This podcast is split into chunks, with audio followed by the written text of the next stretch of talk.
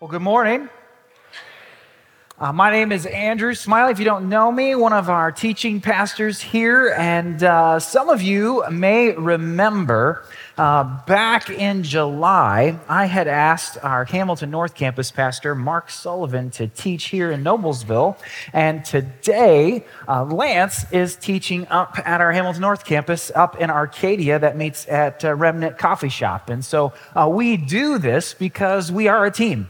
And we really believe that um, it is best for you when you have a variety of voices that open up God's word and, and teach and share from our heart, that that's actually what's best for our church family. So it's a great morning uh, to see that kind of in action uh, today.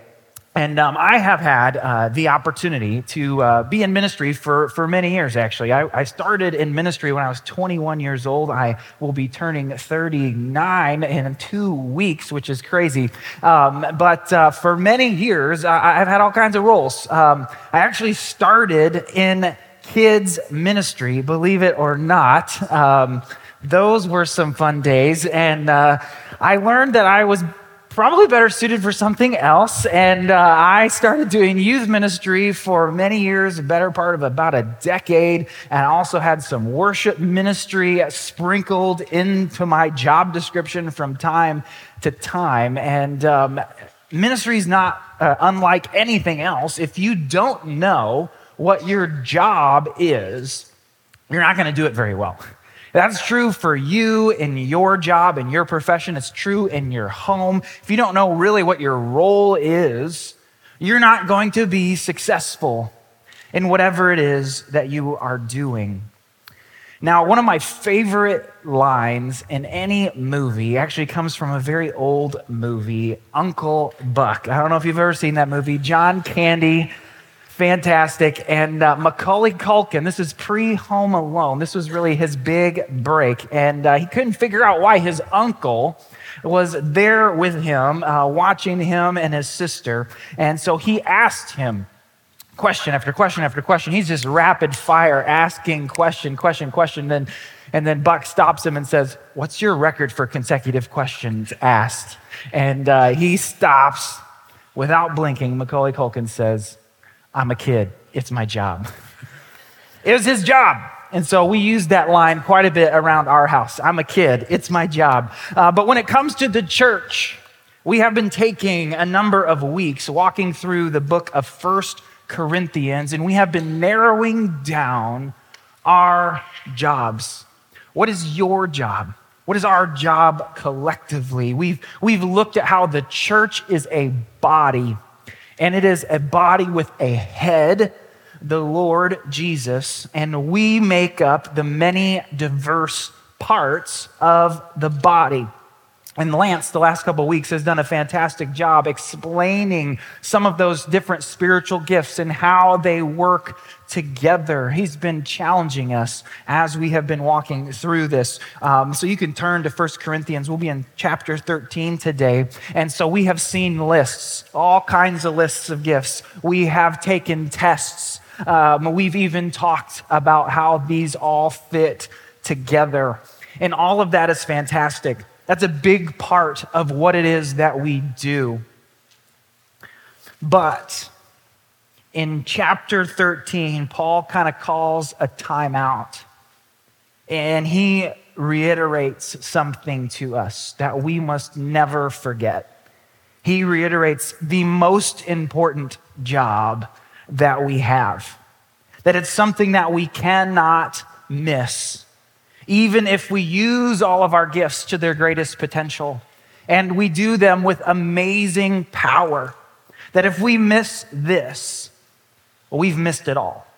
That we cannot forget our number one job. What is our number one job? This shouldn't be a surprise to anyone today. It should be very clear. I'm not being original. That's not my job from up front, is to be original for you. This should not be a surprise, but our job is to love. It's to love God. It's to love others. That's exactly what Jesus said. That's what Jesus did. That's what Paul is saying. In fact, that's what the whole Bible says. It's not complicated. God is love. We should love Him. We should love others. And that's pretty much it, if you could summarize it.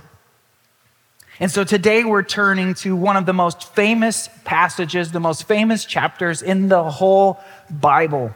Between the Lord's Prayer, the 23rd Psalm, I think 1 Corinthians 13 might be up there in that group of passages that if you started reading it and people would know, I think that's from the Bible. And this is where we are. And I think a danger that we have is in coming to a passage that's so familiar that, that we hear, that maybe even brings comfort, that we will not hear what God really is saying to us because we just know it, or at least we think we know it. And so Paul is writing something that is going to strike at the heart of the church in Corinth. He said it exactly when he needed to, to who he needed to, and today is no different for us. So when we get here, we've talked a lot about the church in Corinth. When the church in Corinth was around, Paul acknowledged, and we've already seen some of this in chapter 12 especially, just how extremely gifted that congregation was. It was a group of people that had amazing talents and gifts that were given to them by God. I've heard it said that Corinth was not so much like Las Vegas. People compare Corinth to Las Vegas, but Corinth was probably a lot more like New York City if we were really trying to compare in some kind of uh, modern comparison. Corinth was a lot more like New York City, where people would go there if they had talents, because that's where you could go to be discovered. That's where you would go to become something, to show off what you have learned. To really make it big, you went there. You went to Corinth. And so Paul knew this, and this church was planted very strategically in the heart of commerce, in the heart of talented people. This church was started. It was very strategic. So Paul loved this church, and, and Paul loved this church because he loved the people there. Um, he knew them and he knew they were incredibly gifted. That, that he even talks about in this letter that they could speak and they could preach better than any church around. He, they had shown miraculous abilities. They were healing people. They could speak in unknown languages and interpret this, and, and it would wow people that people knew and thought that God is present in this church because these people are so gifted and so talented. They, they could confront truth boldly, they spoke with authority and with power, and they even did miracles. So God was present in this pagan metropolitan place.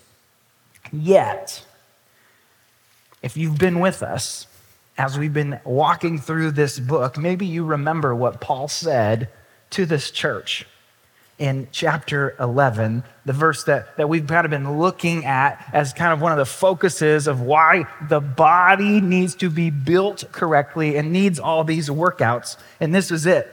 Paul said this about this church that had all these gifts. He says, It sounds as if more harm than good is done when you meet together. That that's still amazing to me. That Paul said that to a church. When you get together, you're messing up. You're going backwards. It's not helping you, even with all of this stuff that we would say, wow, you're going backwards. Paul is very concerned about this strategic, talented church. Hence, all of these workout plans in chapters 1 through 12, and there's more to come. But there is one workout that you cannot miss, that they cannot miss. And that is where Paul starts. If I could speak all the languages of earth and of angels, but didn't love others, I would only be a noisy gong or a clanging cymbal.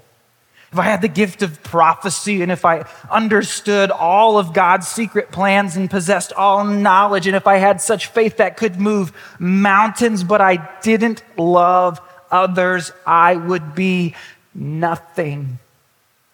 If I gave everything I have to the poor and even sacrificed my body, I could boast about it. But if I didn't love others, I would have gained nothing. Love is patient and kind.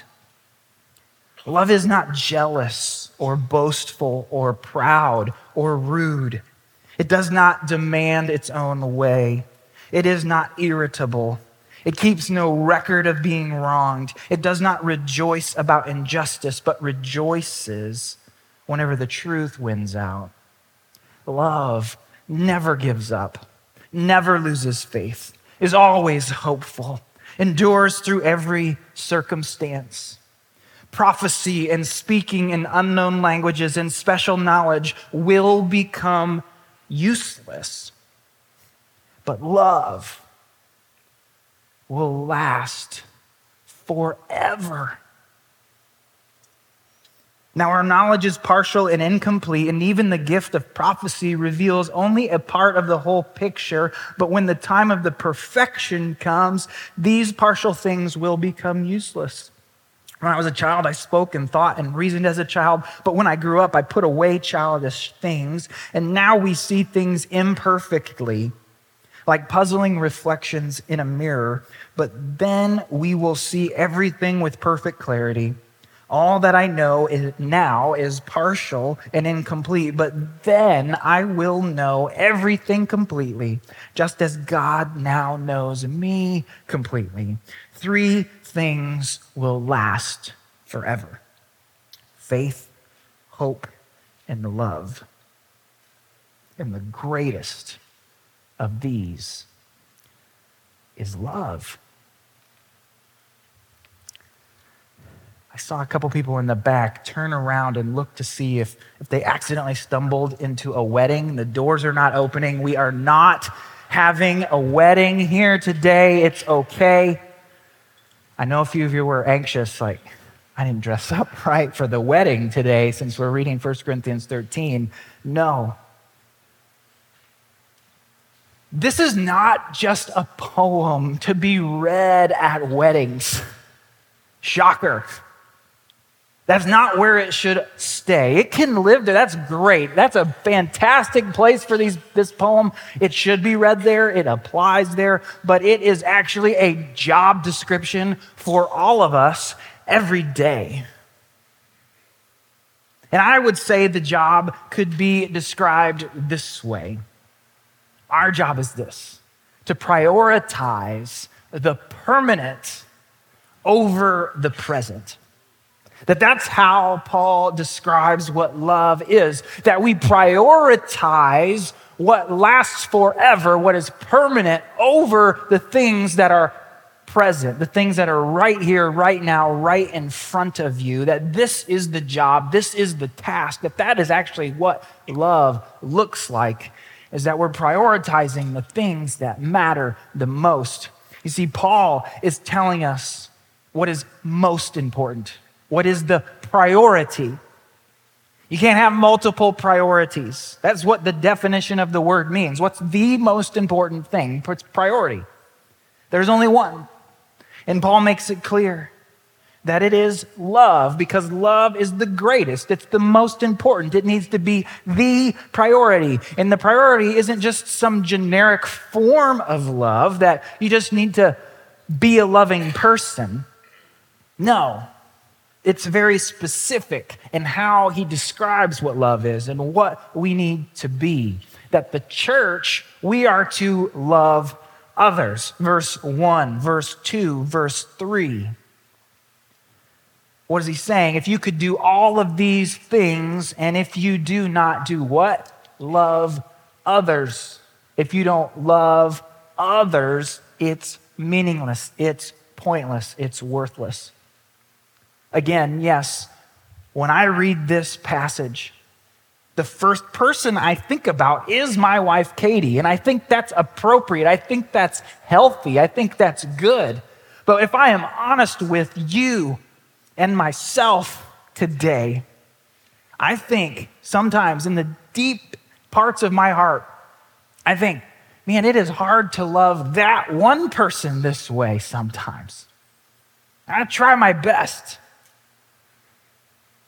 Every day, man, I'm going to try to do this. And that's why it's appropriate that this is read at weddings. Last I checked, your spouse qualifies as another person. but so does everyone else. And when I put this category in the like, maybe on the good days I can be successful with one person, I'm kind of saying, man, I don't know if I do that with everybody else. That is like way too high of a goal. That is impossible if I could do that with everyone. And that's what I do in my head. And that's not what this text is telling us. It's saying, love others. Others. I could give everything I have to the poor. If I don't love others, it's it's nothing. That is strong. See, Paul is saying our faith, the things that we say we believe, if we, if we talk a big game, we are just noisy. We're just making noise. We're just making a racket if we are not loving. And that's exactly what he says. You're a noisy gong, you're a clanging cymbal, you're just making noise, you're making a scene, you're gathering, you're doing stuff, and it is really meaningless. It won't make any difference if you do not love. You could have every single spiritual gift. We could bring people who need healing up on the stage and we could heal them in Jesus' name. This could be the most powerful sermon in the history of sermons. I could proclaim the future, I could predict things that would come true, and you could watch the tape over. And if I do not love, Paul is saying it is just noise. That's bold. Josiah Gregory said it this way. I found this very helpful. He said, People of little religion are always noisy. He who has not the love of God and man filling his heart is like an empty wagon coming violently down a hill. It makes noise because there's nothing in it. Isn't that true? It's making a lot of noise. Why? Because there's nothing in it. If there was a load in that wagon, it would be a lot quieter. We don't need to be loud. That's not our job. We don't need to make a big stink about everything that's going on. We need to be truthful. We need to be faithful. We need to use the gifts that we have. Absolutely. Keep serving. But Paul is saying unequivocally if we do not love, you're just making noise. And that is not what we need to be. I, I think of it this way that there is a container that carries all the spiritual gifts, it's like a cup. And love is that cup. Now, you cannot carry water if those were spiritual gifts without a cup. You could, you could try to get some water. You certainly couldn't share it with others. You certainly couldn't take it anywhere. And love is that container that holds it all. That is how Paul is describing it. In other words, it is the priority End of story. And we prioritize it because love is permanent. Love is permanent. And so we prioritize the thing that is permanent. You see, God is so good to us. This is just good advice. It's good investment advice. Invest in the thing that's going to last longer. Put your time, put your investment in the thing that is worth more.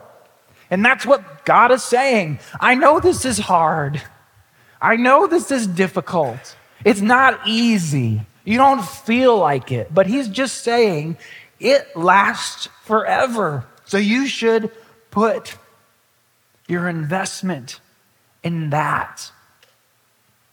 See, I know that uh, every home has at least one person who is crazy about expiration dates. You have to have at least one.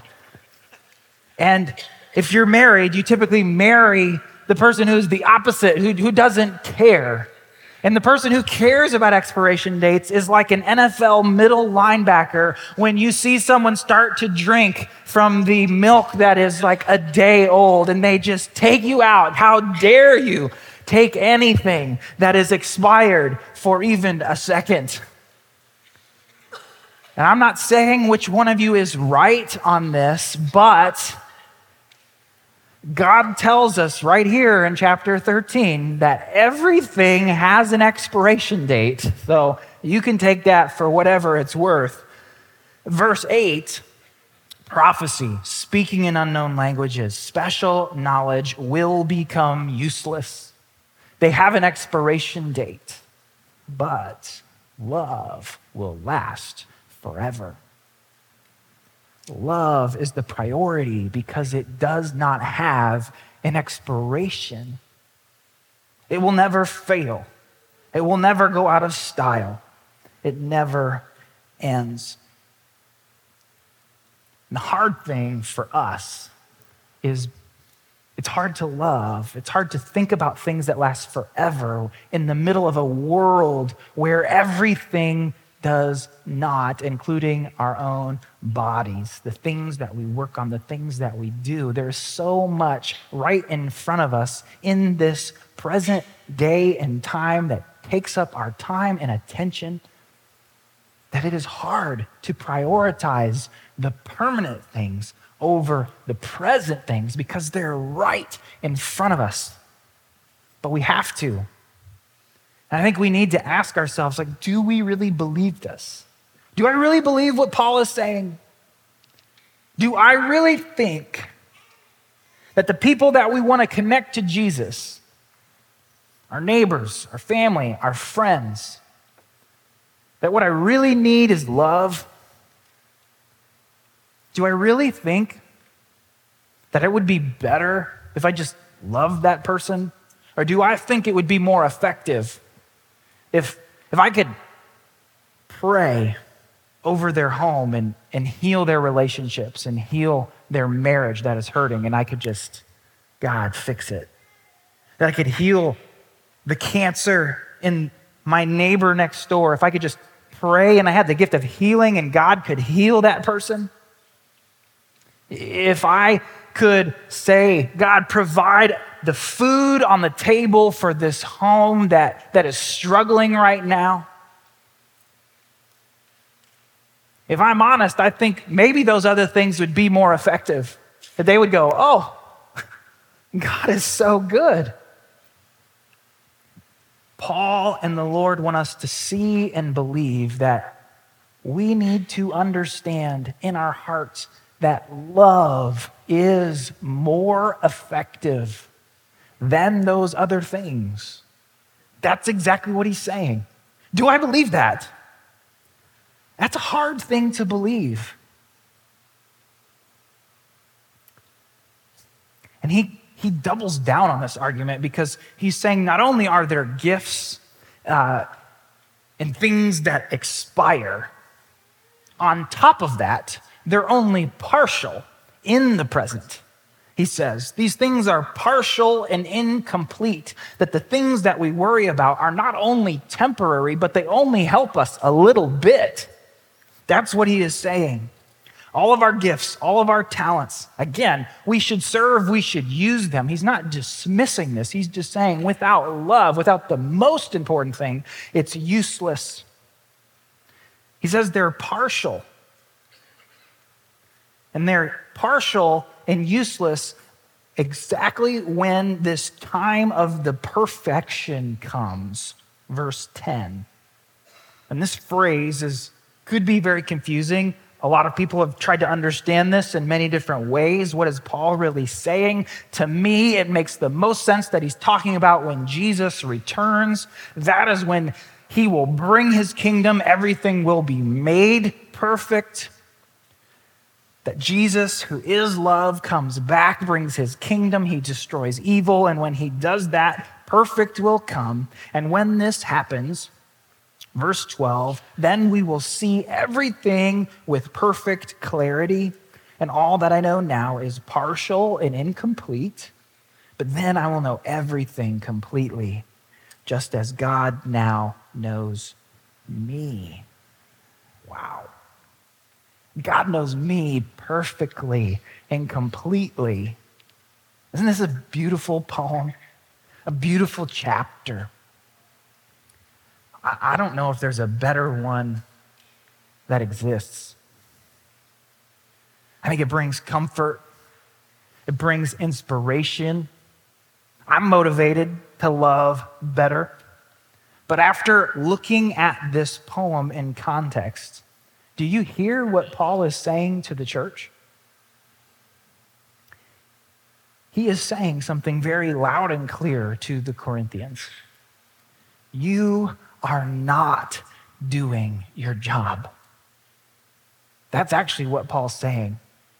As I've been studying this week, it almost feels crazy. Like I've never really seen it that clearly before because no one just sat around and said, Hey, Paul, tell me what love is. And then this beautiful chapter about love just appeared. No, this is the 13th chapter of a letter where he has been talking to them. And then he says these things. What he is saying is, people in Corinth, you don't even know what love is. You don't even want to know what love is. Like the band Foreigner, they want to know what love is. You don't even want to know what it is. And are we any better? We can talk about love, but do we even know what it is? We can sneer at the Corinthians, but in our Western culture, haven't we lost the meaning of love? What is it? Love is a romantic feeling.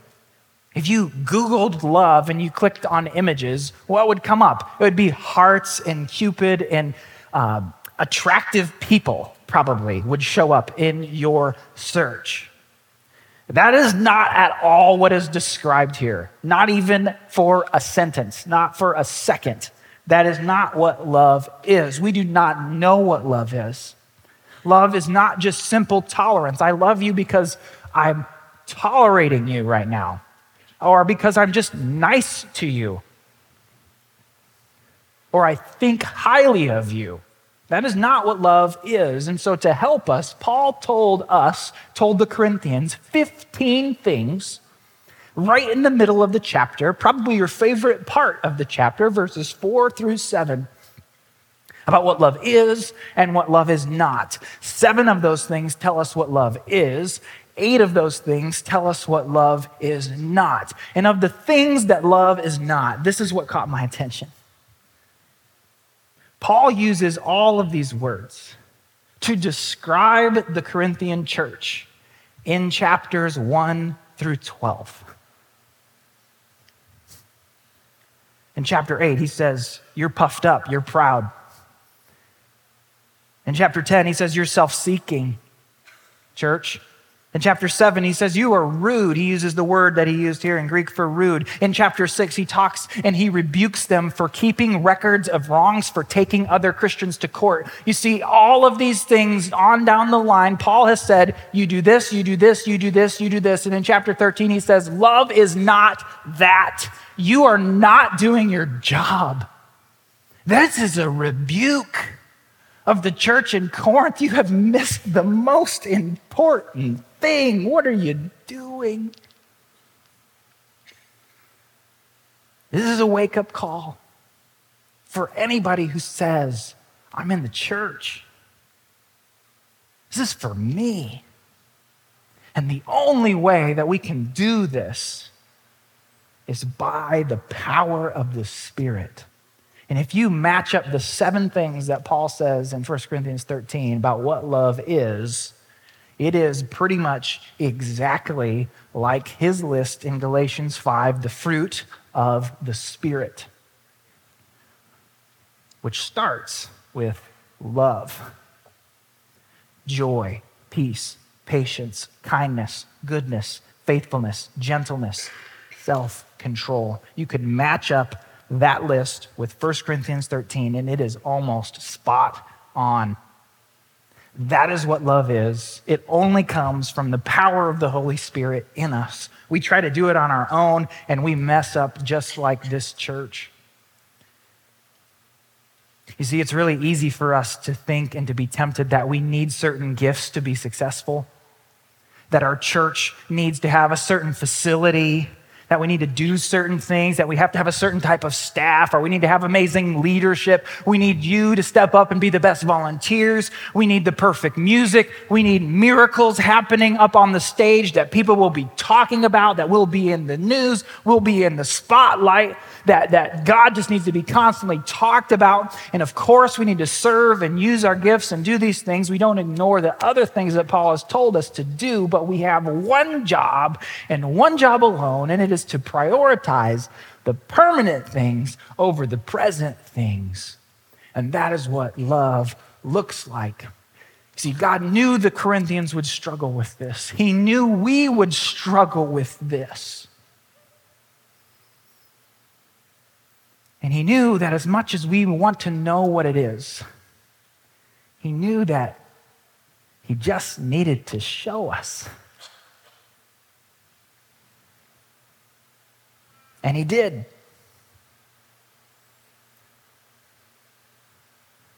You might think that I'm kind of messed up because I sometimes think about what would you do? What would I do if I had one day left to live? What would I really do?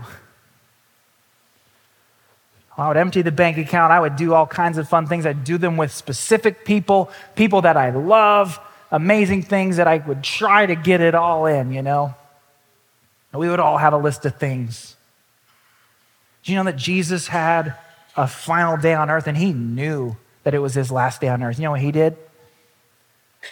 He washed feet. He was really patient with his friends who were really annoying him. That's what he did on his last day. He could have done anything. He let people lie about him. And he was really patient about it. He willingly walked into a situation and suffered for other people. This was his last day. Would we do that? No, we wouldn't. We wouldn't do that because we aren't Jesus. Jesus loved us so much if we were Jesus, we would have performed more miracles. We would have healed more lepers. We would have preached more sermons and thought, that's how we're going to change the world. I got one more day. I'm going to do the Sermon on the Mount again. That, that works really well. Let's do that again. That's what I would have done. But no, Jesus said, there is a most excellent way in love will change the world. I'm wrong. He's right.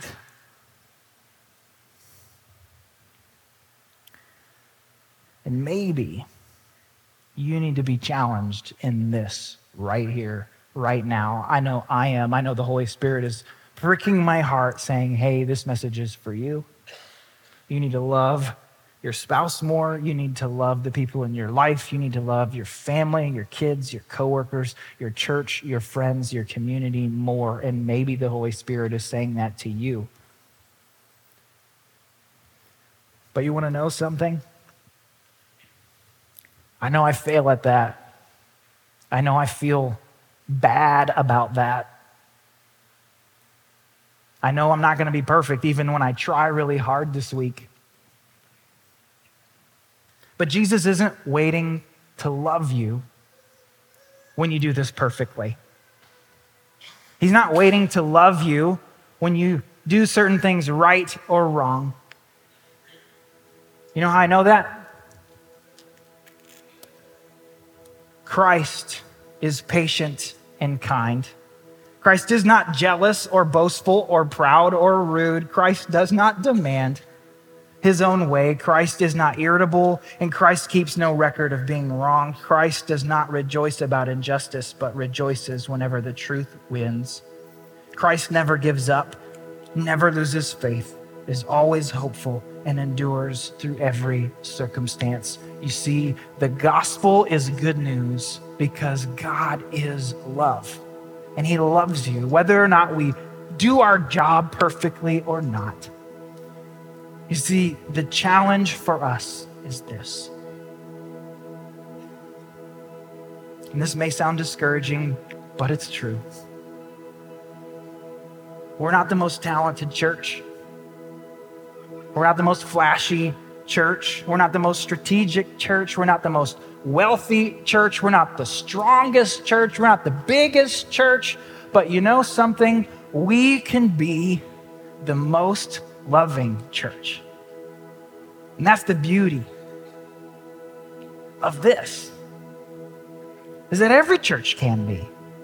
If we embrace what God has given us, the Spirit of God living in you, and you let the fruit of Him work out in your life, we can be and do what Jesus does.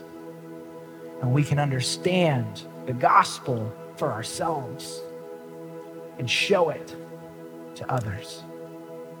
Let me pray over you. Let me pray these words that Paul said in the first chapter.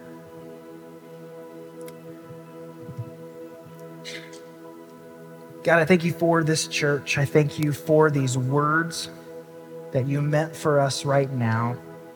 This challenge that also should be comforting at the same time, that we can hold this intention. And God, you promise us in chapter 1 of 1 Corinthians that you have given us every spiritual gift we need as we wait for the return of the Lord. And that you will keep us strong until the end. And you will keep us free from all blame on that day when the Lord returns. And you promise that you will do this, for you are faithful to do what you say. And you invite us into partnership with your Son, Jesus. May we respond to that challenge today. Respond to the love that you give us when we don't deserve it. And may we show that love out of a deep understanding of how much you first loved us.